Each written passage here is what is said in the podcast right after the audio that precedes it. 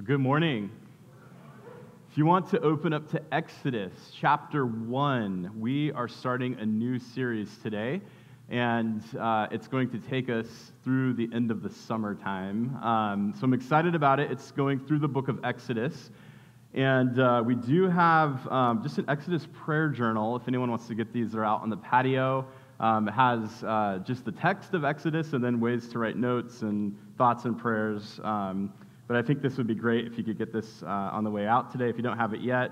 Um, Exodus is an old story, a very old story. And it's an old text that we're dealing with here. I want to open up with this quote. It says, The trouble with the Bible is that so much of it's the Old Testament. And the trouble of the Old Testament is just that it's old. Now, of course, some things, oldness, for some things, Oldness speaks of permanence and lasting, even increasing value. For other things, oldness spells outmoded, obsolete, and irrelevant. Which category does the Old Testament belong to? This is a question that was posed by an Old Testament scholar, an Anglican uh, who lives in Belfast, named Christopher Wright, in his book, An Eye for an Eye The Place of the Old Testament Ethics Today. And the question is really something that if we want to uh, we, uh, be real with ourselves, we, we probably all wrestle with. Like Old Testament, like, oh man, I'm a, I'm a New Testament Christian. You know, like I don't have to pay attention to so many of those old stories and those old rules. And like, I'm saved by grace. So like, why do I need to like look at that? Like what's happening in the Old Testament? So oftentimes we neglect the Old Testament as followers of Jesus. Um, and even when we do sermon series, like when we go through like a book of the Bible, like we're like, we do the Gospel of Mark, we do the book of Acts, like we've done Revelation. We haven't done like a lot of series in the Old Testament. Um, and my hope for this series, as we jump into it for the next four months, is that that idea of the, the permanence of it um, and the value would increase in our lives as we just become familiar with this text, this old story. That it would be something that as we uh, spend time in it, we, we, we come to have a deeper understanding of God and what He's up to in history. Uh, we have a deeper understanding of what's happening uh, in the gospel stories with Jesus. And so we're going to take about four months to go through it. And uh, it's exciting for me, maybe not for you, but that will be uh, a long series. And, and uh, here, here's why Exodus is important Exodus is important, and we need to study it because it's the scripture that Jesus read. As Jesus walked the earth, he had, uh, he had sacred scripture. He had his Bible. It's the Old Testament. And Exodus is found in five books, the first five, books of the Old Testament called the Pentateuch. And this would have been the scripture that Jesus read. We know that Jesus quotes this, um, that, that, uh, that Jesus, uh, so much of his, his life is, is uh, showing us what it means to live this out. Um, but this is the sacred text that Jesus reads. If we are followers of Jesus, if we are disciples of Jesus, and uh, we, we, want, we are uh, living our life in a Christ likeness, we need to understand the text that was sacred to him. And so there's a discipleship piece here as followers of Jesus that we need to know Exodus well. We need to wrestle with it. Uh, we need to explore it. We need to allow it to examine our lives. Um, with that being said, too, is like the, the, the gospel stories Matthew, Mark, and Luke, all of them, there's an echo of this Exodus story. So as you're reading the gospels, a lot of them are, are, are using these themes from the Exodus to describe what's now happening in Jesus. And also, the, the gospel, this gospel truth that we all live and are transformed by, is an echo of this Exodus story. Yet there was this group of people that were enslaved to others. They cry out to God, and God makes a way for them to be free. Part of our gospel story, what's happening in Exodus, is happening with humanity, what Jesus is up to in this world. And so, one of the reasons we study Exodus is this discipleship piece. This is the, the sacred text that Jesus studied. The second is this God reveals his name, his character, and his plan for redemption through this Exodus story this very old story, there's a theological piece to it. Our understanding of who God is, how he reveals himself, what his nature is like, what he's up to, how he brings about salvation, all of that is found in this story of Exodus. And there's some things that it's like God is a God of mercy and compassion. You see that. And then you have these other stories in Exodus, like Exodus 32, where it talks about how, how God gets angry. And there's this dialogue that happens between Moses and God. There's a theological element of understanding who God is, and God is revealing himself. Uh, Moses wants to know who God is. He says, I am. I am who I am. Uh, this is where we get the idea of Tov, the goodness of God. This is a God who is good. You see his character. And then he hears his people's cry. This is a God who hears us when we cry out to him and makes a way for freedom and redemption. So there's a theological piece that we need to uh, work through as we go through Exodus. And then the third reason is you find identity and mission and formation for God's people in this book. Identity and mission and formation. This, this, uh, this family uh, from the patriarchs turns into a people, it turns into a nation. Uh, they, they are freed uh, from, from slavery in Egypt. They go out into the wilderness. They end up at Mount Sinai. And they're given this identity to be a kingdom of priests. They represent who God is. Their, their identity as a people is wrapped up in being these examples of, of God. They're this kingdom of priests. They're representatives of who God is. Um, and with that is a mission. They're given this mission um, as a people. And, and, and then also, they're not just saved from something. It's not that they're just saved from Egypt, but they're saved to something. And as they're freed from Egypt, they, they're heading towards the promised land, but they go into the wilderness. And in that time, this relationship with God is deepened, and, and it's just uh, in profound ways. Uh, their, their relationship is strengthened with God. There's a formation piece here. So we, we come to Exodus uh, for discipleship, for theology, and for purpose as the people of God. A um, couple things about the background. Uh, most people, uh, scholars would agree that uh, Moses wrote it or compiled uh, most of Exodus and really most of the Pentateuch. Uh, that he, he brings it together. Not all of it, like there's stories in the Pentateuch of Moses' death. He obviously didn't write that, you know. Um, but even Jesus says that, that Moses compiles this story. So we're going with Moses as the author. Um, there's a couple different views of its date. We know that it's really old.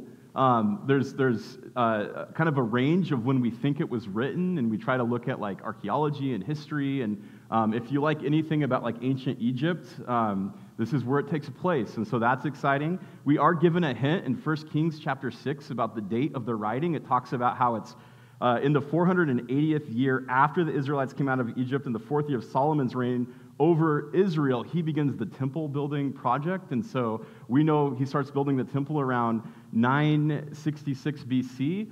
And so uh, if you do math, you didn't know you're coming to church to do math. I don't like math, but if you do math, 480 years before that's like 1446 BC. So that's one of the theories of when this was written. Um, there's another theory that thinks it's a lot sooner, like in 1290 BC. And the reason they think it's this is because archaeology shows like the conquest of uh, Joshua that goes into the promised land. And so, really, there's a range here that we're dealing with of when the Exodus is compiled, when these stories take place, sometime between like 1500 to 1200 BC. And I think that's important because um, Egypt is ruled by a, a series of different pharaohs and kings. And when we understand like what's happening in these stories, it's kind of interesting to know who's in charge, what's up, what they're up to. Um, so that's kind of the date range. This is an old story. And then also just Exodus, the name of it in Hebrew, the name for this book is that these are the names. It's the first sentence of the book, is what the Hebrews call it. These are the names. That's how it opens. Exodus was given that title in the first century. The Greek version of this Hebrew book, and it means the road out, or the way out, or to leave, or to come out of. And it's this reminder that they, they come out of this situation where they're slaves, and God sets them free. And they come out of the situation, and then they move into a different situation. They move into the wilderness. They eventually get to the promised land. But this is a story of leaving their captors and how God made a way for them. He saves them from something and saves them to something. The wilderness becomes a place of testing, and eventually they arrive at their destination.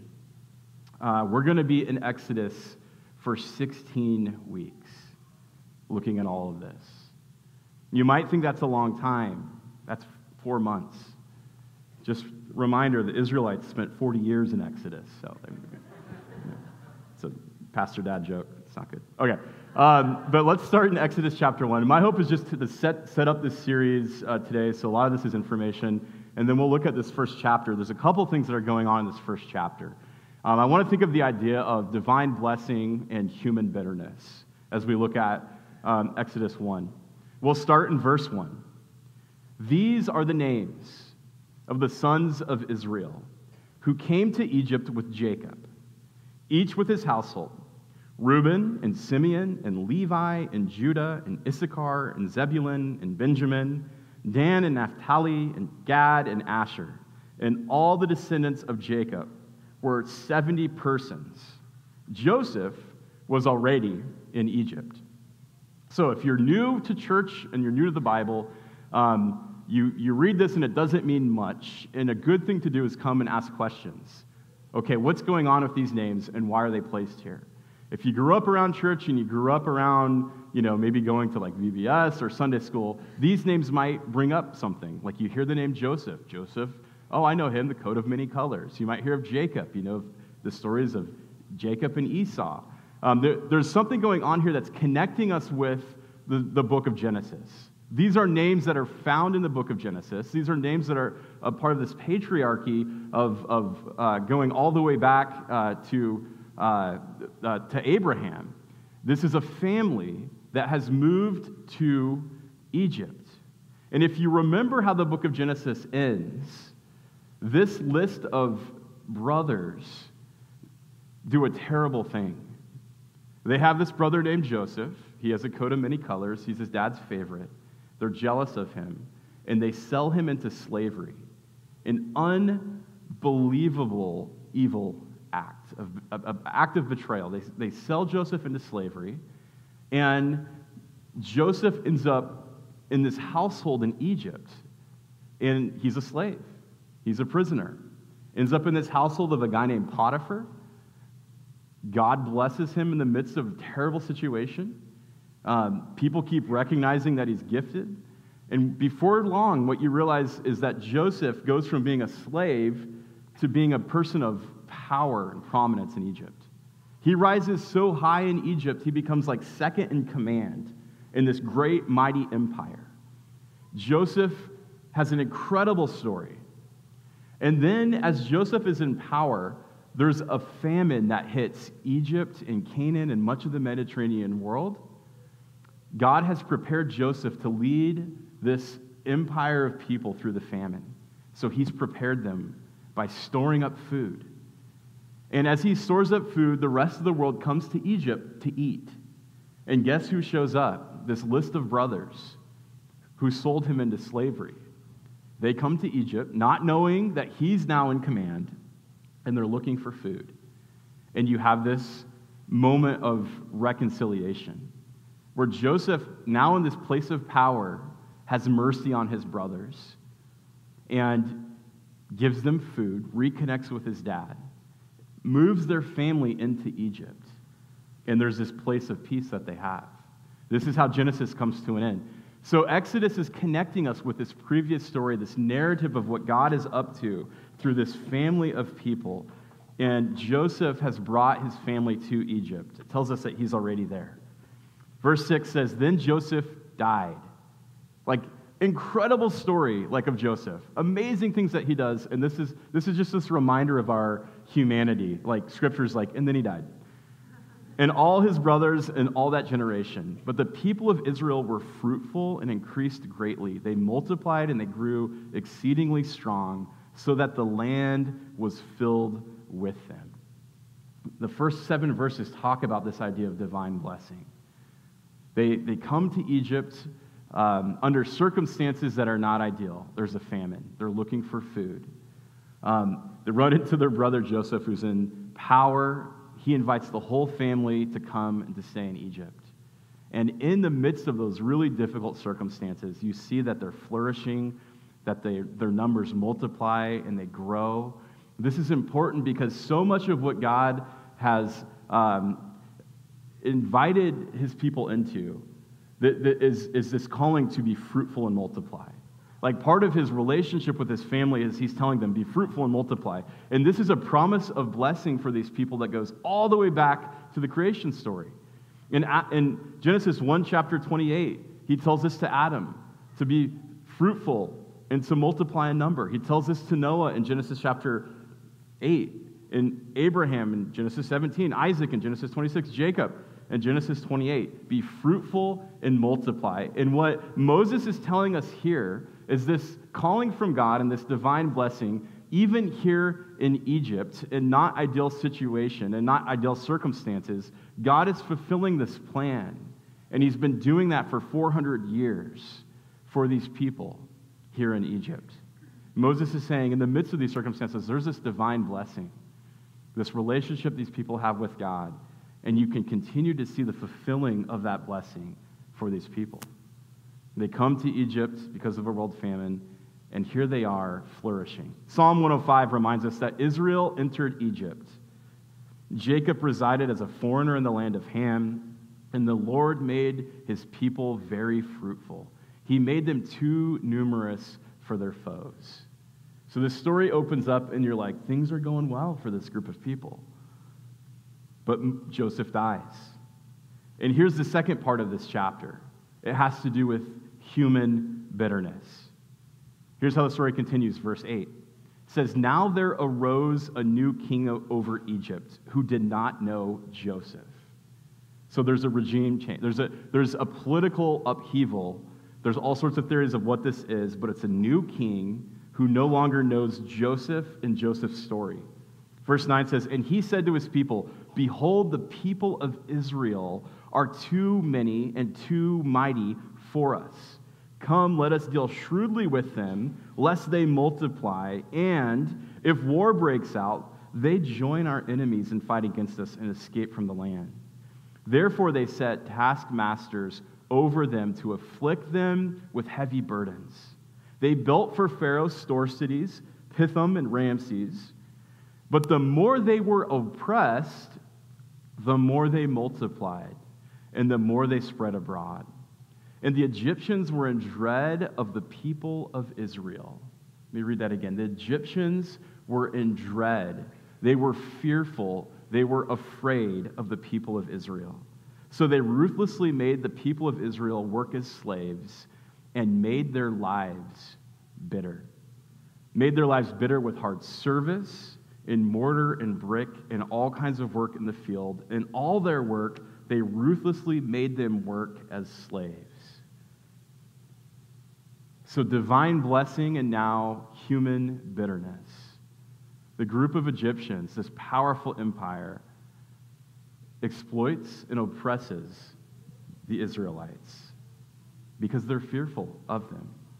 There's a lot of things that are going on here and, and different thoughts of, of what's happening. Obviously, we know that a new king comes to power. He doesn't know Joseph. Um, there's some thoughts about like the timing of why the timing is important is that there's these different regimes that come in that rule over Egypt. Uh, one of the groups was called the Hyksos pharaohs, and the Hyksos means the foreign rulers. Um, they were this group of Western Semitic people that came in, and for a while they ruled Egypt. And as they ruled Egypt, uh, they, they ruled with very much the culture of, of maybe the area where God's people were, were from. Uh, they weren't necessarily Egyptians, they were called foreign rulers. They were also called shepherd kings. We know that the Egyptians don't think very highly of shepherds. So, one thought is that as, as this new group comes into power, that the Israelites remind them of their old rulers. Something about the Israelites for them is like, oh, we, we remember, they're, they're kind of like that other group of people that ruled us. And so there's prejudice against them. They're shepherding people, like they remind us of these Semites that are from this other area, and prejudice kicks in.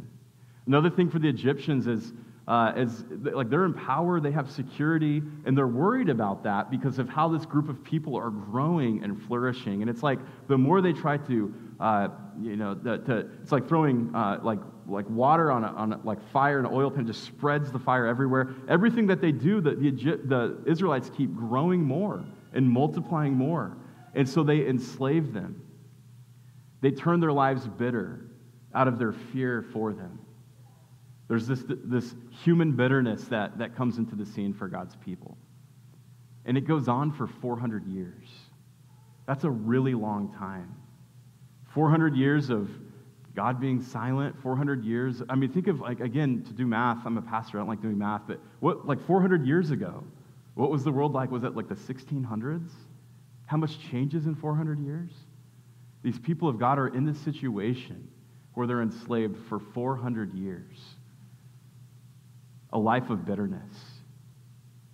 It goes from divine blessing to human bitterness. And the condition that they're in is terrible. And yet, in the midst of that, they continue to multiply, to flourish. You see this throughout, really, Scripture. God's people, no matter what circumstances they find themselves in, God's doing something. Even times where He feels silent, He's up to something. And in fact, when you, you look at the stories of Scripture, what you, what you might say even is that, uh, that sometimes you can enjoy the blessings by the hand of God while enduring bitter circumstances at the hand of people. You see that here in this story this blessing and this bitterness. Sometimes you, you can enjoy the blessings by the hand of God while enduring bitter circumstances from the hands of other people. And as we look at the situation that God's people are in, what that should do, that should give us hope. That should give us courage. There's a steadfastness, there's a resiliency here to these people that are enduring, and God is still with them. The other thing that this, so it sets up this idea of blessing and bitterness. But then it also talks about two kinds of fear in this world. Like the Egyptians are afraid of the Israelites as they grow in numbers. There's this fear of other humans. And like what that leads the Egyptians to is terrible. Here's like what happens from their fear, and then another type of fear enters the story. Verse 15, it says this Then the king of Egypt said to the Hebrew midwives, one of whom was named Shiphrah and the other Puah, When you serve as midwife to the Hebrew women and see them on the birth stool, if it is a son, you shall kill him. But if it is a daughter, she shall live. This is like the worst gender reveal party of all time. This is terrible, right? So if it's a boy, they're going to kill him. If it's a girl, they're going to let the girl live. But the midwives feared God and did not do as the king of Egypt commanded them, but let the male children live. The midwives get this command from the Pharaoh to kill all of the boys when they're born. But because they feared God, they let him, let him live. So the king of Egypt called the midwives and said to them, Why have you done this? And let the male children live. And then the midwives, this is called situational ethics. They're honest, but they don't really tell the truth. They say, the, the midwives say to Pharaoh, because the Hebrew women are not like the Egyptian women, for they are vigorous and they give birth before the midwives come to them. So God dealt well with the midwives, and the people multiplied and grew very strong. And because the midwives feared God, he gave them families. Because they feared God, you find a flourishing here. Because they feared God, God sees that and responds. So you have blessing and bitterness in this story, in this circumstance. You have the people of God who are horribly oppressed. And then you have fear. And you see what fear, fear does funny things to people. Fear does funny things to people. And for the Egyptians, they were afraid of their neighbors. They were afraid of these Israelites. And what that leads to is hate and suspicion and oppression and death. And there might be some history here with, with what they think of the Israelites and like maybe their old rulers. We don't know. All we know is that they're afraid of them for their own security, for their own power. And because of that, they are killing babies, the children, the Hebrew boys. Fear leads, uh, it sounds like something Yoda would say in Star Wars, like fear, anger leads to hate, hate leads to fear. You know, uh, fear leads to hate, suspicion, oppression, and death. And then there's this other type of fear that you see with these midwives, and it's this fear of God. We're told in Proverbs that the fear of God is the beginning of wisdom. It's this reverent fear of, of who God is and how He has invited us to live life, And what we find in that is wisdom and flourishing in life. And these midwives, out of their fear of God, are bringing life to these Hebrew boys, to these Hebrew people. And they're navigating these terrible circumstances with incredible wisdom, with situational ethics, and more life comes from it. Fear towards others leads to death, fear towards God leads to life. Because God has invited us into a certain way of life in how we live with Him and with other people. And we respond to that with reverent fear. That is how humanity flourishes. This story is about blessing and bitterness, it's about slavery and freedom, it's about death, and it's about life. And what the people of God are called to do, and here in chapter one, is to be faithful and to trust God. And what we're going to find is that they cry out to Him, even though in the midst of the circumstances, it,